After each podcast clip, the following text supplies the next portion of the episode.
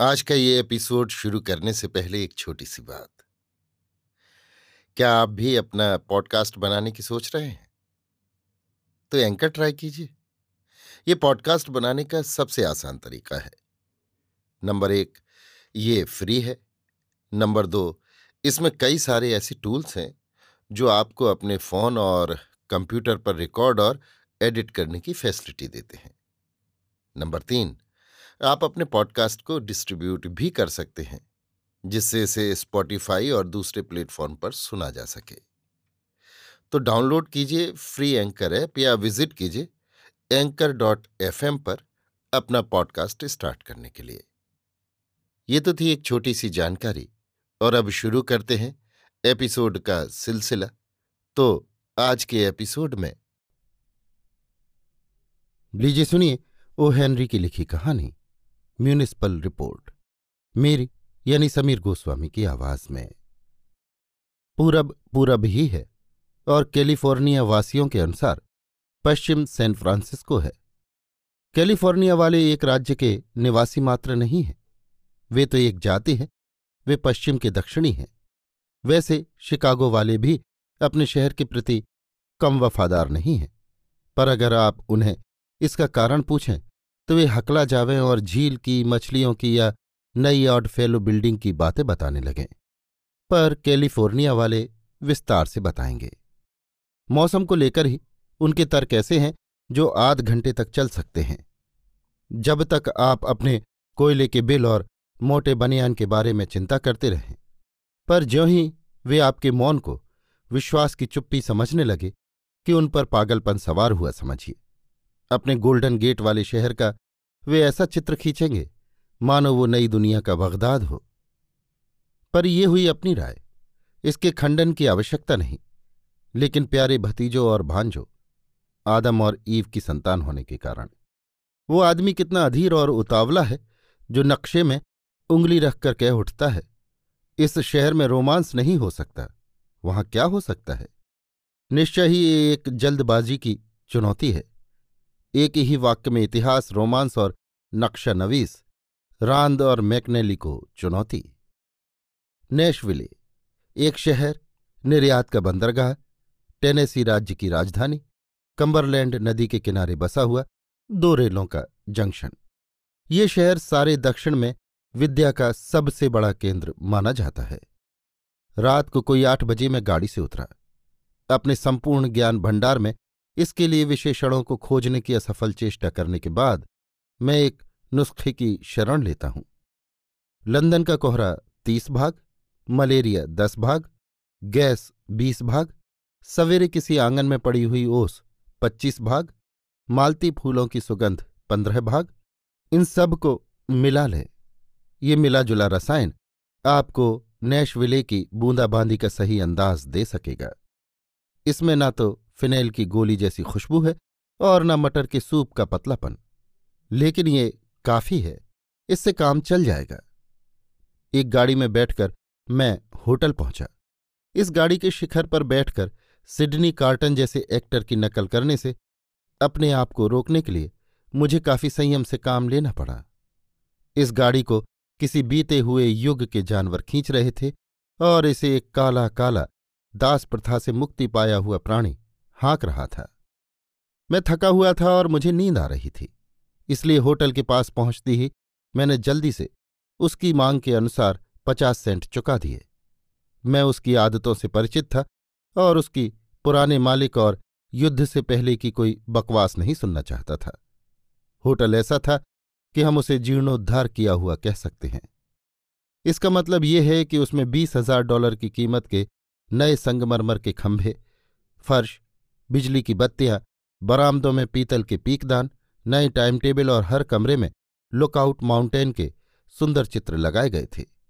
व्यवस्थापकों की निंदा नहीं की जा सकती।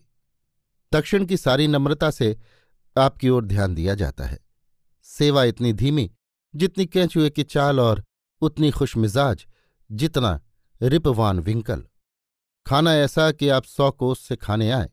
दुनिया के किसी होटल में आपको वैसी पकी हुई मसालेदार मुर्गी नहीं मिल सकती। शाम के भोजन के समय मैंने हबशी वेटर से कोई तफरी की जगह पूछी। वो एक मिनट तक उदास सोचता रहा, फिर बोला, श्रीमान, मेरे ख्याल से सूरज डूबने के बाद शायद यहाँ कुछ भी नहीं है। सूरज तो डूब चुका था, वो तो उस बूंदाबांदी में कभी का छिप चुका था, इसलिए वो दृश्य तो मैं नहीं देख सकता। तो भी जो कुछ दिख सके वही देखने के लिए मैं सड़क पर निकल पड़ा। ये सड़क ऊबड़ खाबड़ ज़मीन पर बनी हुई थी और सालाना बत्तीस हज़ार चार सौ सत्तर डॉलर की कीमत पर उसे बिजली की रोशनी से प्रकाशित किया जाता था। ज्यों ही मैं होटल से बाहर निकला कि कोई जातीय उपद्रव शुरू हो गया, दास्ता से मुक्त व्यक्ति अरब या जुलू लोगों के एक दस्ते ने मेरे ऊपर हमला बोल दिया। भगवान का शुक्र है कि उनके हाथों में हथियारों के रूप में बंदूकें नहीं थीं। केवल चाबुक थे। मुझे कई काली काली भद्दी गाड़ियों का एक कारवां धुंधला सा दिखाई पड़ा। शहर में कहीं भी चलिए, पचास सेंट में। इन आवाजों को सुनकर मुझे विश्वास हो गया कि मैं उनका बलि पशु न होकर सिर्फ़ सवारी हूँ। मैं शहर की लंबी लंबी सड़कों पर चल पड़ा, जो सब की सब ऊपर की ओर ही चढ़ती जान पड़ती थीं। मैं अचरज में पड़ गया कि ये वापस कैसे उतरती होंगी। शायद वे उतरती ही नहीं। सीढ़ियों की तरह उनकी ऊंचाई घटती जाती है। किसी किसी मुख्य सड़क पर मुझे कहीं कहीं दुकानों में रोशनी दिखाई दी। इधर उधर नागरिकों को ले जाने वाली टैक्सी गाड़ियाँ भी थीं। मैंने कई व्यक्तियों को वाद विवाद में डूबे हुए अपने पास से गुजरते देखा और एक सोडा वाटर व वा आइसक्रीम की दुकान से उमंग भरा अट्टाहास भी सुना। मुख्य सड़क के अलावा दूसरी सड़कों के किनारे शांत गृहस्थों के घर कतार में बंधे हुए थे। इनमें से कईयों की पर्दे लगी हुई खिड़कियों के पीछे से रोशनी चमक रही थी और पियानो की मीठी ध्वनियाँ सुनाई पड़ रही थी। वास्तव में वहाँ तफरी लायक कुछ भी नहीं था। अच्छा होता कि मैं सूरज डूबने से पहले यहाँ आता, इसलिए मैं अपने होटल में लौट आया। सन अठारह के नवंबर में कन्फेडरेट दल के सेनापति हुड ने नैशविले पर चढ़ाई की और जनरल थॉमस की राष्ट्रीय सेना को हरा दिया। फिर राष्ट्रीय सेना ने अपना गठन किया और कन्फेडरेट सेना को एक भीषण युद्ध में हराया। जीवन भर मैंने दक्षिण के इन तंबाकू खाने वाले क्षेत्रों के लोगों की निशानेबाजी की बातें सुनी हैं, देखी हैं और उनकी सराहना की है। लेकिन मेरे होटल में एक आश्चर्य मेरी राह देख रहा था। बड़े बरामदे में बारह नए चमकीले, सुंदर, बड़े पीतल के पीकदान थे। इतने बड़े कि इन्हें घड़े कहा जा सकता है और इतने चौड़े मुँह वाले कि औरतों की बेसबॉल टीम की कोई सदस्य पाँच कदम दूर खड़ी होकर उसमें गेंद डाल सके। और हालाँकि वहाँ एक भयंकर युद्ध हो चुका था, बल्कि अभी तक चल रहा था, दुश्मन का कोई नुकसान नहीं हुआ था। नए चमकीले, सुंदर, अछूते, वे वैसे ही खड़े थे। लेकिन भगवान की कसम, वो टाइल वाला फर्श, वो खूबसूरत टाइल वाला फर्श। मैं नैशविले के युद्ध को याद किए बिना और उन लोगों की निशानेबाजी के विषय में कई निष्कर्ष निकाले बिना नहीं रह सका, क्योंकि ये मेरी बेवकूफ़ आदत है। यहाँ मैंने सबसे पहले मेजर झूठ मूठ के, वेंटवर्थ कासबेल को देखा। जो ही मेरी दृष्टि ने उसके दर्शन किए कि मुझे उसकी किस्म का पता चल गया, चूहों की भौगोलिक सीमाएँ नहीं रहती। मेरे पुराने दोस्त ए. टेनिसन ने हमेशा की तरह क्या ही अच्छा कहा है। ए. जाहिद बड़बड़ाते ओठों को बुरा भला कह। इंग्लैंड को तबाह करने वाले चूहे को शाप दे। इस इंग्लैंड शब्द को मान लो कि बदल भी दे, चूहा तो चूहा ही रहेगा। ये आदमी होटल के बरामदों को उस भूखे कुत्ते की तरह नाप रहा था, जो ये भूल गया हो कि उसने अपने खाने की हड्डी को कहाँ छिपाया है। उसका चेहरा बहुत चौड़ा, लाल, मांसल और भगवान बुद्ध की तरह ध्यानावस्थित था। उसमें एक ही गुण था कि उसकी दाढ़ी चिकनी घुटी हुई थी। मनुष्य का पशुत्व तब तक अमर नहीं प्रतीत होता, जब तक उसकी दाढ़ी बढ़ी हुई न हो। मेरा ख्याल है कि अगर उसने उस दिन अपने उस्त्रे का प्रयोग न किया होता तो मैं उसकी मनोहारों को ठुकरा देता और संसार के अभियुक्तों की सूची में एक नाम और जुड़ने से बच जाता। मैं एक पीकदान से कोई पाँच फीट दूर खड़ा हुआ था कि मेजर कासबेल ने उस पर गोलीबारी करना शुरू किया। मैं ये देखने के लिए काफ़ी सतर्क था कि हमलावर के पास छर्रे की बंदूक न होकर ऐसी बंदूक थी जिसके एक के बाद एक गोलियाँ छूटती हैं। इसलिए मैं फुर्ती से एक तरफ़ हो गया। बस, मेजर को एक न लड़ने वाले से माफ़ी मांगने का अवसर मिल गया। उसके ओठ सदा बड़बड़ करने वाले थे। चार मिनट में ही वो मेरा दोस्त बन गया और मुझे बार में घसीट ले गया। मैं बीच ही में आपको ये बता दूँ कि मैं भी एक दक्षिणी हूँ, लेकिन कर्म से नहीं। मैं डोरी की टाइयों से टेढ़े किनारे वाले टोप से, राजकुमार अल्बर्ट से, शर्मन द्वारा नष्ट की गई रुई की गांठों से और लकड़ी आदि चबाने से घृणा करता हूँ। जब ऑर्केस्ट्रा पर डिक्सी गाना बजता है तो मैं ताली नहीं बजाता। मैं अपने चमड़े से मढ़ी कुर्सी पर और खिसक कर किसी तीखी शराब की फरमाइश कर देता हूँ और मेरी इच्छा होती है कि अगर लॉन्ग स्ट्रीट, लेकिन छोड़िए क्या फ़ायदा। मेजर कॉसबेल ने अपने मुक्के से बार के गल्ले पर इस प्रकार धमाका किया, मानो फोर्ट सुमटर में पहली गोली छूटने की प्रतिध्वनि हुई। जब उसने आखिरी गोली छोड़ ली तो मुझे कुछ संतोष हुआ। लेकिन तभी उसने वंश परंपरा की चर्चा छेड़ दी और ये सिद्ध कर दिया कि आदम भी कासवेल परिवार का कोई दूर का भतीजा था। वंशावली समाप्त करके उसने मेरी बदनसीबी से अपने व्यक्तिगत पारिवारिक विषयों की चर्चा शुरू कर दी। उसने अपनी पत्नी के बारे में कई बातें कहीं। उसका उद्गम हव्वा तक बताया और इस अफवाह का खंडन किया कि नॉड के देश से उसका कोई संपर्क है। अब तक मुझे संदेह होने लग गया था कि वो इस सत्य को छिपाने के लिए ही इतने ज़ोर से चिल्ला रहा है कि उसने शराब लाने के लिए आदेश दे दिया है और उनका दाम चुकाते समय मैं घबरा जाऊँगा। लेकिन शराब आते ही उसने एक चांदी का डॉलर ज़ोर से बजा दिया। तब तो दूसरा दौर आना लाजमी था। और जब मैंने उसके दाम चुका दिए तो उससे छुट्टी ली, क्योंकि मैं अब उससे ऊब गया था। पर इससे पहले कि मैं उससे अपना पिंड छुड़ाऊं, उसने ज़ोर शोर से अपनी पत्नी की आमदनी भी बता दी और कुछ मुट्ठी भर चांदी के सिक्के भी दिखा दिए। जब मैं होटल के क्लर्क के पास अपनी चाबी लेने गया तो उसने अत्यंत नम्रतापूर्वक मुझसे कहा, अगर ये आदमी आपको परेशान करता हो और आप उसकी शिकायत करना चाहें तो हम उस पर पाबंदी लगा सकते हैं। वो बड़ा उत्पाती और लोफर है, और उसके जीवन निर्वाह का कोई साधन दिखाई नहीं देता।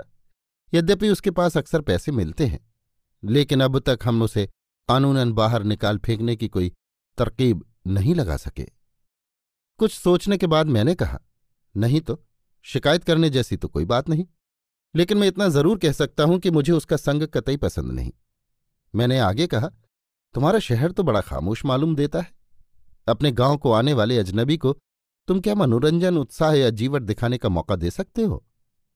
क्लर्क बोला अच्छा साहब, अगले गुरुवार को यहाँ एक खेल होगा। मैं पक्का मालूम करके उसका इश्तेहार आपके पास ठंडे पानी के साथ भेज दूँगा। अच्छा नमस्ते। अपने कमरे में लौटने के बाद मैं खिड़की से बाहर देखने लगा। अभी सिर्फ़ दस ही बजे थे, फिर भी शहर एकदम शांत था। बूंदाबांदी हो रही थी और धुंधली बत्तियाँ भी चमक रही थीं। लेकिन एक दूसरे से इतनी दूर दूर जितनी औरतों की दुकान में मिलने वाली केक की दाखें। जो ही मेरा पहला पाँव नीचे वाली की छत पर गिरा, मैंने अपने आप से कहा, बड़ी शांत जगह है। पूरब और पश्चिम के शहरों में मिलने वाली विविध रंगीनियों में से कुछ भी नहीं। सिर्फ़ एक सादा अच्छा साधारण, व्यापारिक शहर।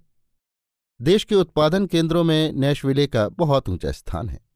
ये अमेरिका भर में जूतों की पाँचवें नंबर की मंडी है। दक्षिण भर की सबसे अधिक मिश्री और आतिशबाजी उत्पादन करने वाली जगह है और दवाइयों, गृहस्थी की चीज़ों और आटा दाल का यहाँ सबसे अधिक धंधा होता है। मैं आपको ये भी बता दूँ कि मैं नैशविले कैसे आया। आपको विश्वास दिलाता हूँ कि इस विषयांतरण से आपको जितनी परेशानी हो रही है, उतनी ही मुझे भी हो रही है। मैं अपने व्यापार के संबंध में और कहीं घूम रहा था, पर उत्तर के किसी साहित्यिक पत्र का आदेश पाकर मुझे यहाँ रुकना पड़ा। मुझे कहा गया कि मैं उस पत्र की एक लेखिका अजेलिया अदेयर से उस पत्र का व्यक्तिगत संपर्क स्थापित करा दूँ। अदेयर ने, जिसके व्यक्तित्व को जानने का उसके अक्षरों के सिवाय कोई तरीका नहीं था, कुछ लेख और कविताएँ भेजी थीं, जिन्हें संपादकों ने अपने एक बजे वाले भोजन के समय पढ़कर स्वीकार किया था। इसलिए उन्होंने मुझे इस काम पर तैनात किया कि मैं उस अधेयर को समझा बुझाकर उससे नक्की कर लूँ कि वो इस पत्र को प्रति शब्द दो सेंट के हिसाब से अपना सारा लेखन दे दे। ये काम दूसरे प्रकाशकों द्वारा दस या बीस सेंट का लालच देने से पहले हो जाना चाहिए था। दूसरे दिन सुबह नौ बजे मसालेदार मुर्गी खा पीकर आप भी खाकर देखें, यदि इस होटल को पा सकें तो। मैं उस बूंदाबांदी में बाहर निकला, जो अभी तक रुकने का नाम नहीं ले रही थी। पहले ही मोड़ पर मुझे चचा सीजर मिल गए। वो एक हट्टा कट्टा हबशी था। पिरामिड से भी पुराना, भूरे बाल, ब्रूट्स की याद दिलाने वाला चेहरा और कुछ देर बाद स्वर्गीय राजा कैटीवायु सा दिखने वाला। उसने एक इतना अजीब कोट पहन रखा था, जैसा मैंने न कभी देखा था और न कभी भविष्य में देखने की आशा कर सकता हूँ। वो उसके पैर के टखनों तक लंबा था और कभी कन्फेडरेट सेना की वर्दी रह चुका था। पर वर्षा, धूप और उम्र ने उसे इतना रंग बिरंगा कर रखा था कि जोसेफ का कोट भी उसके सामने एक रंगा दिखाई देने लगता। मुझे इस कोट में उलझना पड़ रहा है, क्योंकि इसका उस कहानी से संबंध है जो बहुत देर बाद आ रही है, क्योंकि नैशविले में आप मुश्किल से ही किसी घटना की आशा कर सकते हैं। कभी ये किसी मिलिट्री अफसर का कोट रहा होगा। उसकी किनार की गोट तो गायब थी, पर सामने की तरफ़, ऊपर से नीचे तक उसके खूबसूरत बटन और रिबन वगैरह शानदार तरीके से लगे थे। लेकिन अब वे बटन और रिबन भी जा चुके थे। उनकी जगह पर सन के गुथे हुए, ये बुने हुए बटन बहुत लापरवाही से लगाए गए थे। चतराई से मरोड़े हुए, नए बटन बड़ी शांति से बैठकर लगाए गए थे। इन्हें उन टूटे हुए शानदार बटनों की स्थान पूर्ति के लिए अत्यंत अरुचि और कष्ट साध्य सतर्कता से लगाया गया होगा, क्योंकि वे उन टूटे हुए बटनों की गोलाई का बहुत सच्चाई के साथ काम पूरा कर रहे थे। और इस कोट के दर्द और सुख को पूरा करने के लिए एक बात और। एक बटन को छोड़कर बाकी सब के सब झड़ चुके थे। सिर्फ़ ऊपर से दूसरा बटन रह गया था। बटन के काजों में से और दूसरी तरफ़ नए छेद बनाकर उनमें से सन के डोरे निकालकर बाँध लिए गए थे। इतनी मौज से सजाया गया बहुरंगी आकृति का ऐसा विलक्षण कोट कभी नहीं बना होगा। वो एकमात्र बटन, आधे डॉलर के नाप का था और पीले सींग पर खुरदरे सन को लपेट कर बनाया गया था। वो हबशी एक गाड़ी के पास खड़ा था, जो इतनी पुरानी थी कि खुद हैम भी अपने दो जानवरों से जुती नाव को छोड़ने के बाद इसके साथ अपनी गाड़ी चलाने की इच्छा कर सकता था। ज्यों ही मैं उसके पास गया, उसने गाड़ी का फाटक खोला। पाखों का एक झाड़ू निकालकर उसको बिना काम में लिए घुमाते हुए गहरी और लड़खड़ाती आवाज़ में बोला, अंदर बैठिए सरकार, जरा भी धूल नहीं है। अभी अभी एक अंत्येष्टि से लौटकर आया हूँ सरकार। मैंने अंदाज लगाया कि ऐसे महान अवसरों पर गाड़ियों की विशेष सफ़ाई की जाती होगी। सड़क पर ऊपर नीचे देखा तो लगा कि सड़क पर खड़ी हुई गाड़ियों में से चुनाव करना कोई अर्थ नहीं रखता। वे सब एक सी हैं। मैंने अपनी डायरी में अजलिया अदेयर के पते को टटोलना शुरू किया। मैंने कहा मुझे आठ सौ इकसठ जैस्मिन स्ट्रीट जाना है। मैं गाड़ी में चढ़ने ही वाला था कि एक क्षण के लिए उस हबशी के गोरेला जैसे मोटे हाथ ने मुझे रोक दिया। एक क्षण के लिए उसके भारी, शनि जैसे चेहरे पर संदेह और शत्रुता झलक उठी। फिर शीघ्रता से अपने चेहरे पर विश्वास लाकर उसने खुशामद करते हुए कहा, क्यों सरकार? वहाँ क्यों जा रहे हैं? मैंने जरा रुखाई से पूछा, तुम्हें इससे क्या मतलब? कुछ नहीं साहब, कुछ नहीं। सिर्फ़ यही कि वो शहर के एकांत में है और बहुत कम लोगों को वहाँ जाने का काम पड़ता है। अंदर बैठिए। जगह एकदम साफ़ है। अभी अभी अंत्येष्टि से लौटा हूँ, सरकार। हमारी यात्रा का अंत कोई डेढ़ मील चलने के बाद हुआ होगा। ऊबड़ खाबड़ ज़मीन पर उस टूटी फूटी गाड़ी की खड़खड़ाहट के सिवाय मैं और कोई ध्वनि नहीं सुन सका और उस बूंदाबांदी के सिवाय मैं वहाँ और कुछ भी नहीं सूंघ सका। अब तो इसमें भी कोयलों का धुआँ और तारपीन मिश्रित फूलों की सुगंध मिल चुकी थी। उन धुंधली खिड़कियों में से धुंधले घरों के सिवाय कुछ भी नहीं दिखाई देता था। इस शहर का क्षेत्रफल था दस वर्ग मील। एक सौ इक्यासी मील लंबी सड़कें, जिनमें से एक सौ सैंतीस मील पक्की, पानी के मुख्य नल सतहत्तर मील लंबे, जिनका खर्च बीस लाख डॉलर। जैस्मीन स्ट्रीट का छियासी नंबर एक टूटा हुआ मकान था। सड़क से कोई तीस गज अंदर की तरफ़ पेड़ों के एक सुंदर झुरमुट और जंगली झाड़ी से घिरा हुआ। मकान की चार दीवारी भी झाड़ियों से आच्छादित थी और उसका फाटक रस्सी का एक फंदा अटकाकर बंद किया हुआ था। अंदर जाने पर ऐसा लगता था कि आठ सौ इकसठ नंबर का ये मकान केवल एक खाली डब्बा, एक धुंधली छाया या अपनी पुरानी शान शौकत और समृद्धि का प्रेत था। लेकिन कहानी में मैं अभी तक अंदर नहीं पहुँचा हूँ। जैसे ही बग्घी की खड़खड़ाहट रुकी और उसमें जुते हुए थके मांदे चौपाए रुके, मैंने उस बूढ़े को पचास सेंट किराए के और पच्चीस सेंट इनाम के बतौर दिए। इनाम देते समय मैंने मन ही मन अपनी उदारता की सराहना की, लेकिन उसने पैसे लेने से इनकार कर दिया और बोला, दो डॉलर दीजिए साहब। मैंने पूछा, क्यों? होटल के पास खड़े तो तुम चिल्ला रहे थे कि शहर के किसी भी भाग में चलने का किराया पचास सेंट है? उसने अपनी जिद कायम रखते हुए कहा, नहीं साहब दो डॉलर दीजिए। ये जगह होटल से बहुत दूर है। मैंने बहस की, लेकिन है तो शहर के अंदर ही, और कोई खास दूर भी नहीं। ये मत समझना कि किसी अनाड़ी से पाला पड़ गया है। पूरब में जो पहाड़ियाँ दिखाई दे रही हैं, उनके ठीक पीछे ही मेरा जन्म और पालन पोषण हुआ है। ये बात मैंने पूरब की ओर संकेत करके कह तो दी, पर बूंदाबांदी के कारण दिखाई कुछ भी नहीं दे रहा था। बेवकूफ़ बुढ़े, तुझे आदमियों की पहचान बिल्कुल नहीं। किंग कैटीवायो के चेहरे की सख्ती। कुछ नरम हुई और वो बोला अच्छा तो आप भी उधर के ही हैं। मैं आपके जूतों से चकमा खा गया था, क्योंकि दक्षिण वाले लोग अक्सर इतने नुकीले जूते नहीं पहनते। मैंने भी अपना हठ आगे बढ़ाया और कहा, अब तो किराया पचास सेंट ही होगा ना? उसके चेहरे पर विद्रोह और गर्व के भाव कोई दस सेकंड तक फिर से दिखाई देकर गायब हो गए। वो बोला, मालिक, किराया तो पचास सेंट ही है। पर मुझे दो डॉलर की सख्त ज़रूरत है। उसके बिना मेरा काम चल ही नहीं सकता। आप दक्षिण के हैं, ये जानकर मैं ज़बरदस्ती तो नहीं कर सकता। पर अर्ज़ यही है कि आज रात को कैसे भी मुझे दो डॉलर मिलने ही चाहिए। और धंधा बिल्कुल मंदा है।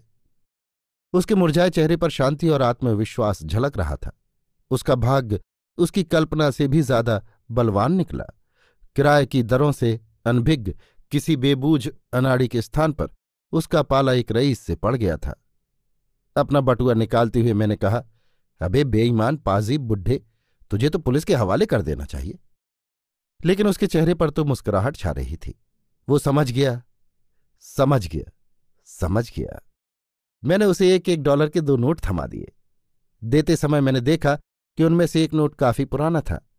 दाहिने हाथ का ऊपर का कोना गायब था और नोट बीच में से फटा हुआ भी था।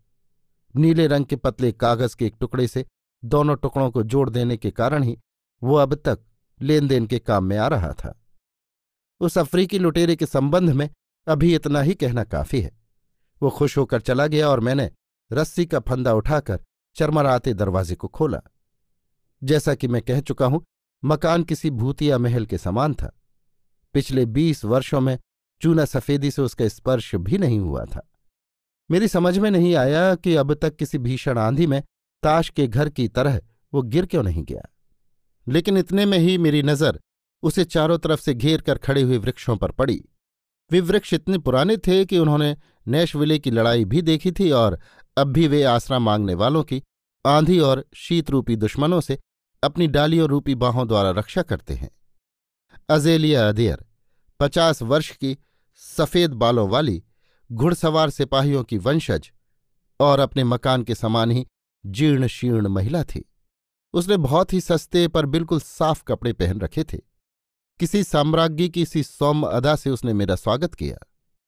स्वागत के कमरे में चीड़ के तख्ते की बिना रंगी अलमारियों में कुछ किताबें, एक टूटा हुआ संगमरमर का टेबल, एक फटी पुरानी दरी, पिचकी हुई गद्दियों वाला एक कोच और दो तीन कुर्सियों के सिवाय और कुछ न होने के कारण कमरा मीलों लंबा चौड़ा दिखाई देता था।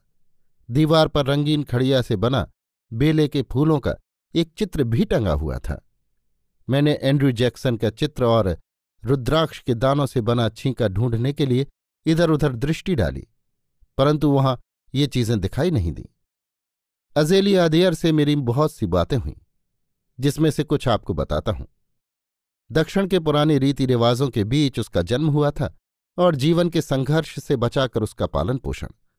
उसका ज्ञान बहुत व्यापक तो नहीं था, परंतु अपनी संकीर्ण सीमाओं में उसकी जानकारी बहुत गहरी थी और विचार बहुत मौलिक।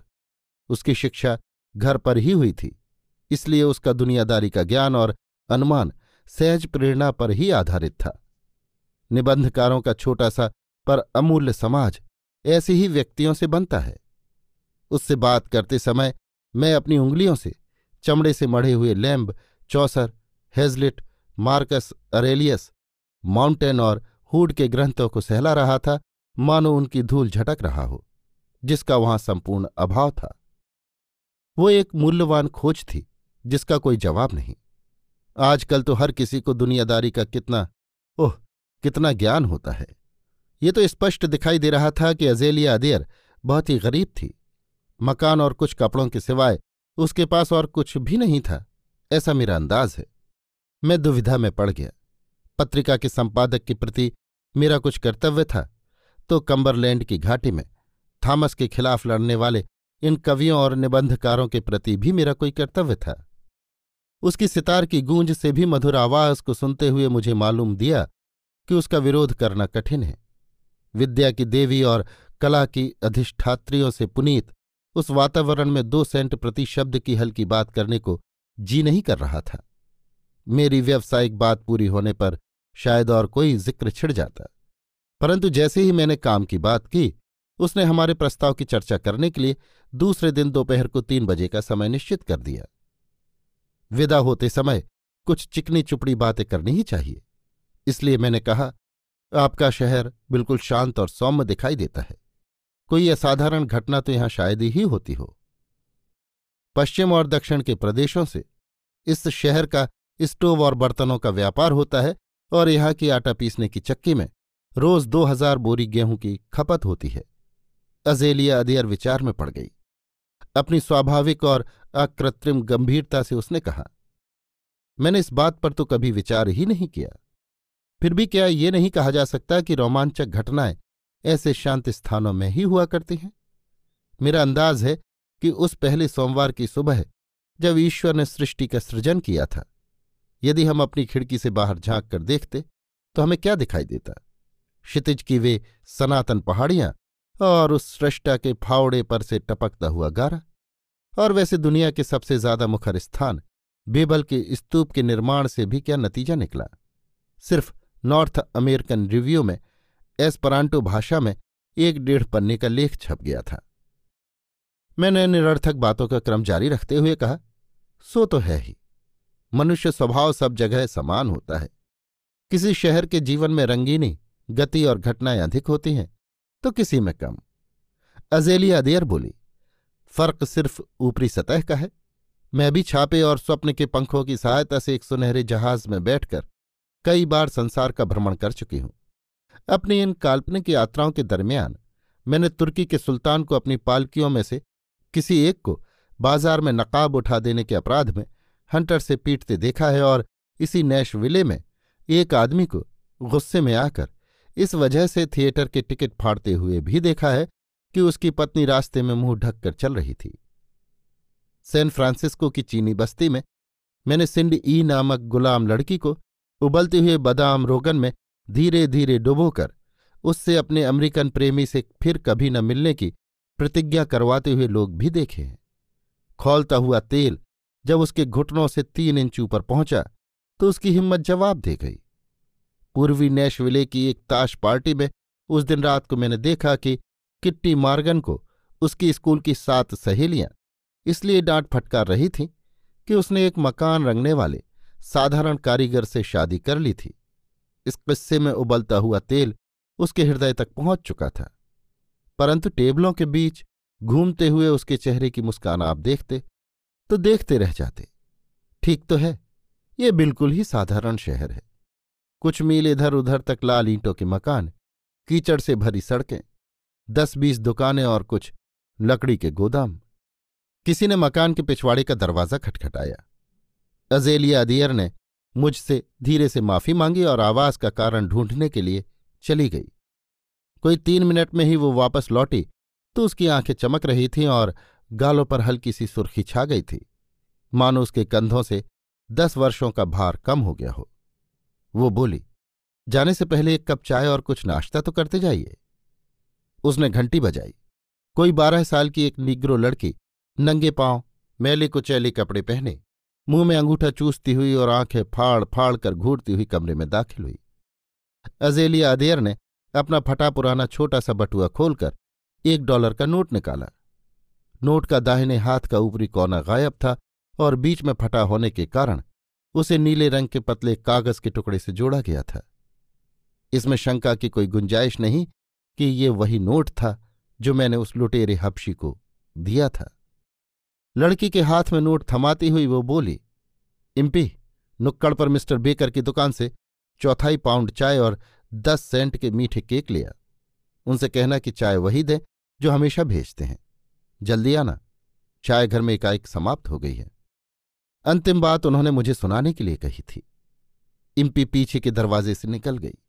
उसके कठोर और नंगे पैरों की पदचाप अस्पष्ट होने से पहले मकान के पिछवाड़े से एक चीख मेरा विश्वास है कि ये उसी की थी। उस खोखले घर में गूंज उठी। उसके बाद किसी क्रुद्ध व्यक्ति की कर्कश आवाज़ें और लड़की के अस्पष्ट स्वर और चीखे। अजेलिया अदेर बिना किसी कौतूहल या संदेह के भाव लिए उठी और गायब हो गई। करीब दो मिनट तक मैंने उसी पुरुष की कठोर बड़बड़ाहट सुनी। फिर जरा सी छीना झपटी और गाली गलौच, और तब वो चुपचाप लौटकर अपनी कुर्सी पर बैठ गई। वो बोली इस मकान में बहुत कमरे हैं। मैंने इसका कुछ हिस्सा किराए पर दे रखा है। मुझे चाय का निमंत्रण वापस लेते हुए दुख हो रहा है, परंतु मैं जिसकी आदि हूँ, वो चाय आज दुकान में भी समाप्त हो गई है। मिस्टर बेकर कल तक शायद दे सकेंगे। मुझे विश्वास था कि एमपी को मकान से बाहर जाने का भी मौका नहीं मिला था। इसलिए मैंने वापस जाने के लिए बस के मार्ग की पूछताछ करके विदा ली। काफ़ी आगे बढ़ जाने पर मुझे याद आया कि मैंने अजेलिया अदेयर का असली नाम तो पूछा ही नहीं, लेकिन ये तो दूसरे दिन भी पूछा जा सकता था। उसी दिन मैं उस अन्याय के मार्ग पर अग्रसर हुआ, जो इस घटनाहीन शहर ने मेरे सिर पर थोप दिया था। इस शहर में आए हुए मुझे अभी दो ही दिन हुए थे, लेकिन इसी बीच मैंने तार के द्वारा बेशर्मी से झूठ बोलना सीख लिया और एक हत्या में, यदि इसके लिए यह कानूनी शब्द है तो सहायक होने का दोषी भी हुआ। होटल से निकलकर मुड़ते ही उस रंग बिरंगे अद्वितीय कोट वाले हपशी से मेरी मुठभेड़ हो गई। उसने अपने प्राग ऐतिहासिक रथ का नार नारकीय दरवाज़ा खोलकर पंखों वाला झाड़ू हिलाते हुए अपना रटा रटाया भाषण शुरू किया। बैठिए, सरकार, गाड़ी बिल्कुल साफ़ है अभी अभी अंत्येष्टि से लौटा हूँ। पचास सेंट में शहर के किसी भी भाग। सहसा वो मुझे पहचान गया और मुस्कराने लगा। माफ़ करना, मालिक आप तो वही साहब हैं जो आज सुबह ही मेरी गाड़ी में बैठे थे। आपकी कृपा के लिए धन्यवाद। मैंने कहा, कल दोपहर को तीन बजे मैं फिर आठ सौ इकसठ नंबर के मकान में जाऊँगा। उस समय तुम अगर हाजिर रहोगे तो मैं तुम्हारी बग्घी में ही जाना पसंद करूँगा। उस एक डॉलर के नोट की बात को सोचते हुए मैंने उससे पूछा तो तुम इस अदियर को जानते हो? उसने उत्तर दिया हाँ साहब, मैं उनके पिता न्यायाधीश अदियर का गुलाम था। मैंने कहा, लेकिन वो तो बहुत ही गरीब दिखाई देती है। उसके पास तो शायद फूटी कौड़ी भी नहीं है। क्यों? ठीक है ना? एक क्षण तक तो मैं किंग कैटिवायो के भयानक चेहरे की ओर देखता रहा, परंतु दूसरे ही क्षण वो बदलकर वही बूढ़ा तांगे वाला ठग बन गया। वो धीरे से बोला, लेकिन साहब, वो भूखी नहीं मरेगी। उसके पास भी साधन है, कई साधन। मैंने कहा लेकिन किराया में पचास सेंट से ज़्यादा नहीं दूँगा। उसने नम्रता से उत्तर दिया, बिल्कुल वाजिब है साहब। आज सुबह की बात तो अलग थी, मुझे दो डॉलर की सख्त ज़रूरत थी। होटल जाकर मैंने बिजली के तार की सहायता से फिर एक बार सफ़ेद झूठ बोला। पत्रिका के संपादक को मैंने तार किया। अजेलिया अदेयर आठ सेंट प्रति शब्द पर अड़ी हुई है। जो उत्तर आया वो था। इसे उसे जल्दी से दो मूर्ख रात के खाने के ठीक पहले मेजर वेंटवर्थ कॉसवेल ने एक लंबे समय से खोए हुए दोस्त के अभिवादन के साथ मुझे उबाना शुरू किया। मैंने ऐसे कुछ लोगों को देखा है, जिनसे मुझे पहली ही नज़र में नफरत हो गई थी और जिनसे छुटकारा पाना बहुत मुश्किल था। मैं उस समय बार में खड़ा था जब उन्होंने मुझ पर आक्रमण किया। इसलिए मैं उनके चेहरे पर सफ़ेद रिबन लहराकर शांति संधि का आमंत्रण नहीं दे सकता था। मैंने खुशी से जाम का भुगतान किया ताकि आशा कर सकूँ कि दूसरे जाम से छुटकारा मिल जाएगा। लेकिन वो उन घृणित, गरजने और दिखावा करने वाले पियक्कड़ों में थे जिनके द्वारा मूर्खतापूर्ण तरीके से हर सेंट के व्यय पर बाजा बजाया और आतिशबाजी की जाना चाहिए। हवा में लाखों पैदा करने जैसा दिखावा करते हुए उन्होंने एक जेब से एक एक डॉलर के दो नोट निकाले और उनमें से एक को बार पर फेंक दिया। मैंने एक बार फिर डॉलर के नोट को देखा, जिसके दाहिने हाथ का कोना गायब था और बीच में फटा होने के कारण उसे पतले नीले रंग के कागज़ से जोड़ा गया था। ये मेरा वही डॉलर का नोट था। ये कोई दूसरा नहीं हो सकता था। मैं अपने कमरे में चला गया। रिमझिम बारिश और उबाऊ नीरवता, मनोरंजन मुक्त दक्षिणी शहर ने मुझे थका दिया था और अब कुछ और करने का मन नहीं था। मुझे याद है कि बिस्तर पर जाने से ठीक पहले मैंने मानसिक रूप से रहस्यमयी डॉलर के नोट की कहानी को समाप्त कर दिया था, जो सैन फ्रांसिस्को के लिए एक बहुत ही बढ़िया जासूसी कहानी का सूत्र हो सकती थी। अपने आप से नींद में ये कहते हुए कि ऐसा लगता है कि कई लोग मिलकर अपनी एक ड्राइवरों की संस्था चलाते हों, उसमें सारा पैसा जमा करके और उसमें से तुरंत अपना हिस्सा पाते ही। आश्चर्य है अगर और मैं सो गया। अगले दिन किंग कैटिवायो अपनी जगह खड़ा था और उसके बाद उसने मेरी हड्डियों का कचूमर निकालते हुए मुझे आठ सौ इकसठ तक पहुँचा दिया। उसे वापस छोड़ने के लिए इंतज़ार करने को मेरे द्वारा कह दिया गया। अजेलिया अदेयर कल की तुलना में अधिक पीली, साफ़ व कमज़ोर दिख रही थी। आठ सेंट प्रति शब्द के इकरारनामे पर हस्ताक्षर करने के बाद वो और पीली पड़ गई और अपनी ही कुर्सी पर मूर्छित होकर गिर पड़ी। बिना किसी तकलीफ़ के मैंने उसे उठाकर बाबा आदम के जमाने की उस कोच पर लिटाया और बाहर आकर उस काले कलूटे हबशी से किसी डॉक्टर को जल्दी से बुला लाने को कहा। एक अप्रत्याशित विवेक से अपनी बग्घी को वहीं छोड़कर वो पैदल ही सड़क पर चल पड़ा। शायद वो समय की कीमत पहचान गया था। कोई दस मिनट में ही वो एक बूढ़े, गंभीर और योग्य डॉक्टर को ले आया। कुछ शब्दों में ही, जिनकी कीमत आठ सेंट प्रति शब्द से बहुत कम थी। मैंने उस रहस्यपूर्ण खोखले घर में अपनी उपस्थिति का कारण समझा दिया।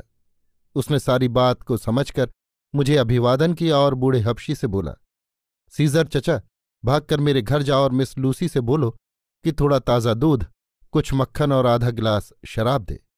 और देखो जल्दी आना, गाड़ी मत ले जाना, भागना, हफ़्ते भर में तो वापस आ जाओगे ना?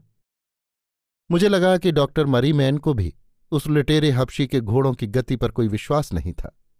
चचा सीजर के शीघ्रता से चले जाने के बाद डॉक्टर ने मेरी ओर नम्रता से देखा। उन्होंने मेरी काबिलियत का अंदाज लगा लिया। वे बोले, ये आधा पेट खाकर रहने का नतीजा है। दूसरे शब्दों में गरीबी, अभिमान और भुखमरी का फल है। श्रीमती कॉसवेल के अनेक मित्र उनकी मदद करने को तैयार हैं, पर ये उस बूढ़े हपशी के सिवाय किसी की मदद स्वीकार ही नहीं करती। ये चचा सीजर पहले इनके परिवार का गुलाम था। मैंने आश्चर्य के साथ कहा, श्रीमती कासवेल? फिर मैंने उस इकरारनामे को पढ़ा, जिस पर उसने हस्ताक्षर किए थे, अजेलिया अदेयर कासवेल। मैंने कहा, मैं तो सोचता था कि वो कुमारी अदेयर हैं। डॉक्टर बोला, श्रीमान, उसका विवाह तो उस निकम्मे लोफर शराबी से हुआ है। सुना है कि वो इस बेचारी से वे चार पैसे भी लूट ले जाता है, जो उसका बूढ़ा नौकर उसे देता है। दूध और शराब के आने पर डॉक्टर उसे होश में ले आया। वो बैठ गई और उस वसंत के सौंदर्य का वर्णन करने लगी, जो उस वक्त अपनी जवानी पर था। उसने अपने बेहोश होने का भी ज़िक्र किया और उसका संबंध हृदय रोग से जोड़कर बताया। वो कोच पर लेट गई और इम्पी पंखा झलने लगी। डॉक्टर को और कहीं जाना था, इसलिए मैं उसे दरवाजे तक छोड़ने गया। मैंने उसे बताया कि मेरी इच्छा अजेलिया अदियर को पेशगी रूप में काफ़ी पैसे दे जाने की है। इससे उसे खुशी भी हुई। उसने कहा, शायद तुम्हें ये जानकर भी आश्चर्य होगा कि तुम्हें कोचवान भी राजवंश का मिला है। बूढ़े सीजर का दादा कोंगो का राजा था। सीजर के तौर तरीके भी जैसा आपने देखा होगा, राजसी हैं। जिस समय डॉक्टर साहब जा रहे थे, मैंने घर के भीतर चचा सीजर की आवाज़ सुनी। क्या वे दो डॉलर भी वो तुमसे ले गया? मैंने अजैली अदियर को धीमे से जवाब देते भी सुना। हाँ सीजर। इसके बाद मैं भीतर गया और उस लेखिका से अपना इकरारनामा पूरा किया। मैंने अपनी ज़िम्मेदारी पर अपने सौदे को पक्का करने के लिए आवश्यक औपचारिकता के रूप में उसे पचास डॉलर पेशगी दे दिए। फिर चचा सीजर ने मुझे वापस होटल पर छोड़ दिया। यहाँ आकर वो कहानी तो समाप्त तो होती है, जिसे मैं एक गवाह की तरह बयान कर सकता हूँ। बाकी तो सिर्फ़ तथ्यों का सीधा सादा ब्यौरा मात्र है। लगभग छह बजे मैं घूमने के लिए होटल से बाहर निकला। चचा सीजर अपने नुक्कड़ पर खड़े थे। उन्होंने अपनी बग्घी का फाटक खोला। पांखों का झाड़ू घुमाया और वही दुखदाई रटंत आरंभ कर दी। अंदर बैठिए सरकार। पचास सेंट में शहर के हर हिस्से में चलिए। गाड़ी एकदम साफ़ है सरकार। अभी अभी अंत्येष्टि से लौटा हूँ। और तभी उन्होंने मुझे पहचान लिया। मेरे ख्याल से उनकी आँखें कमज़ोर हो चली थीं। उनके कोट पर एक दो और हल्के रंग जुड़ चुके थे और सन की डोरियाँ कुछ पुरानी और घिसने लगी थीं।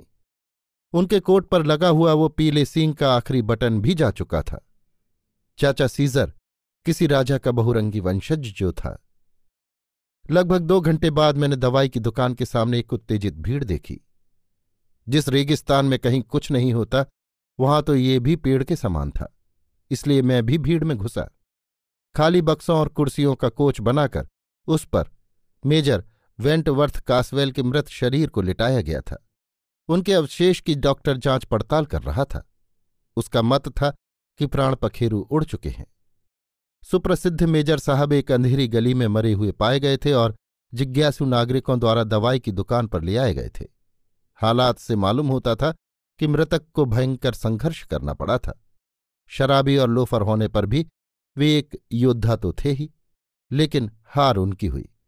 उनके हाथ की मुट्ठी इतनी मजबूती से बंद थी कि उसे खोला नहीं जा सका।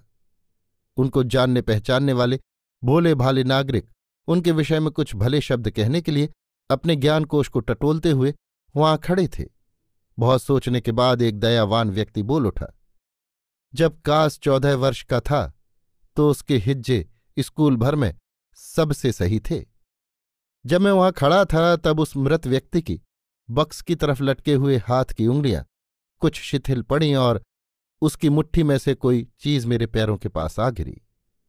मैंने चुपचाप अपना एक पाँव उस पर रख दिया और बाद में उसे उठाकर अपनी जेब में डाल लिया। मैंने अंदाज लगाया कि अपने अंतिम संघर्ष में उसने इस वस्तु को अनजाने पा लिया होगा और उसे कसकर पकड़ लिया होगा।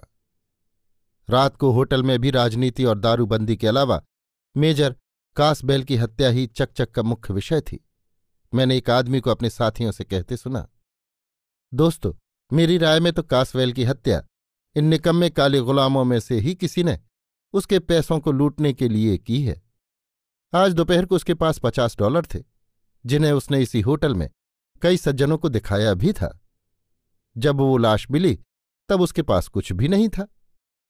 दूसरे दिन सुबह नौ बजे मैंने उस शहर से विदा ली।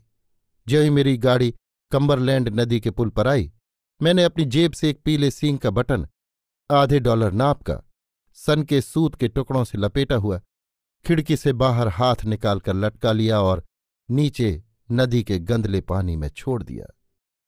आश्चर्य होता है कि बफेलों में क्या हो रहा है।